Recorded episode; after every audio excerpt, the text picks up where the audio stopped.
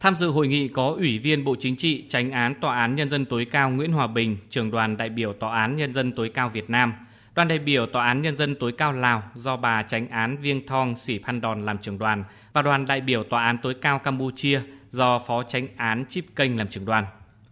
Phát biểu tại hội nghị, trưởng đoàn đại biểu Tòa án tối cao ba nước đều khẳng định, kể từ sau hội nghị Tòa án các tỉnh biên giới lần thứ nhất từ năm 2010 đến nay, các hoạt động hợp tác của Tòa án ba nước ở cấp Tòa án tối cao và cấp tỉnh, đặc biệt là các tỉnh biên giới ngày càng đạt được những kết quả có ý nghĩa to lớn. Ở cấp Tòa án tối cao, Tòa án ba nước đã thống nhất về các định hướng phát triển chiến lược, phối hợp chặt chẽ trong nhiều lĩnh vực, đặc biệt trong những năm qua với vai trò là cơ quan trung ương, Tòa án tối cao ba nước đã hướng dẫn, chỉ đạo và tạo điều kiện hết sức thuận lợi để tòa án cấp tỉnh của ba nước thực hiện các hoạt động hợp tác đạt kết quả cao. Sự hợp tác chặt chẽ của tòa án ba nước để giải quyết hiệu quả các tranh chấp dân sự xuyên quốc gia và phối hợp phòng chống tội phạm có tác động tích cực đối với tiến trình hội nhập quốc tế của mỗi nước, góp phần làm sâu sắc hơn mối quan hệ hợp tác hữu nghị truyền thống của tòa án ba nước.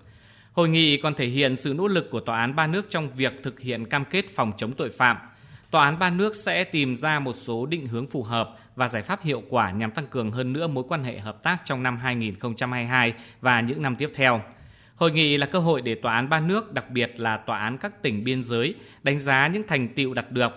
một số khó khăn và trao đổi về cách thức, biện pháp để không ngừng nâng cao hiệu quả hợp tác. Hội nghị cũng là dịp để tòa án ba nước tăng cường giao lưu, thắt chặt tình đoàn kết và hữu nghị. Sau phiên khai mạc, đoàn đại biểu của Tòa án tối cao ba nước đã đi sâu thảo luận về các chủ đề như báo cáo kết quả thực hiện thông cáo chung của hội nghị lần thứ 5 năm 2018 đến nay của hệ thống tòa án ba nước nói chung và tòa án các tỉnh có chung đường biên giới nói riêng, nâng cao chất lượng phòng chống, đấu tranh và ngăn chặn tội phạm xuyên quốc gia và tương trợ lẫn nhau về tư pháp.